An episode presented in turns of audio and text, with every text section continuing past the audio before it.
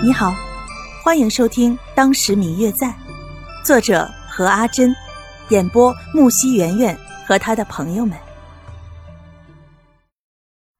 第一百三十五集，那位叫做倩妹妹的亲热的拉着若秋的手说道：“倒是另一位如姑娘显得更加成熟一些。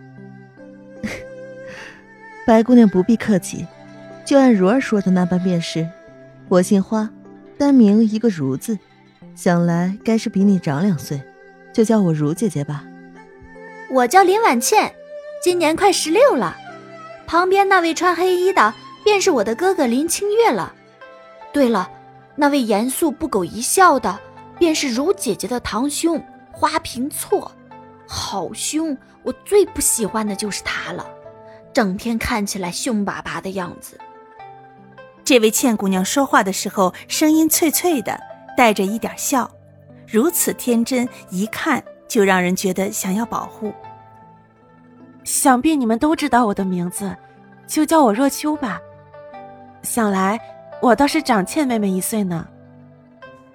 白若秋看着两位女子，不觉一笑，好像出来走走之前郁积在心中的不快也少了些。三个人就你一言我一语的聊了起来。林婉倩与花如两个人都是爱结交朋友的，也比较善良热情。很快，三个人就相熟了起来。白若秋过了一会儿，才从他们的话语中知道，这花如姑娘和他们几人的关系都很好，基本上只要有宴会邀请，她都会出席，一点儿也不会在意别人说闲话。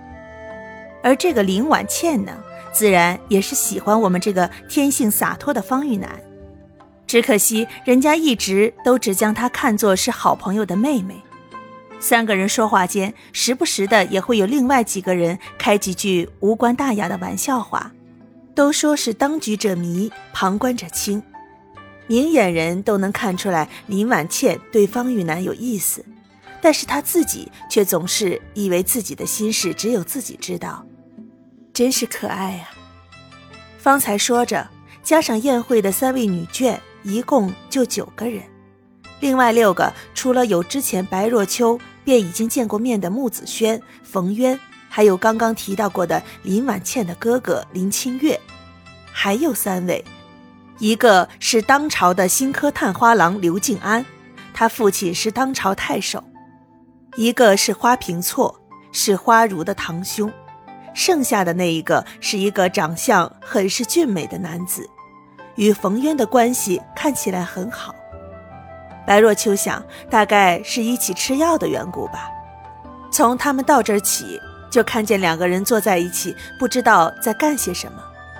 听倩妹妹说，那个人叫做楚明吉，按照林婉倩的说法，就是那个人男女通吃，而且手段高超。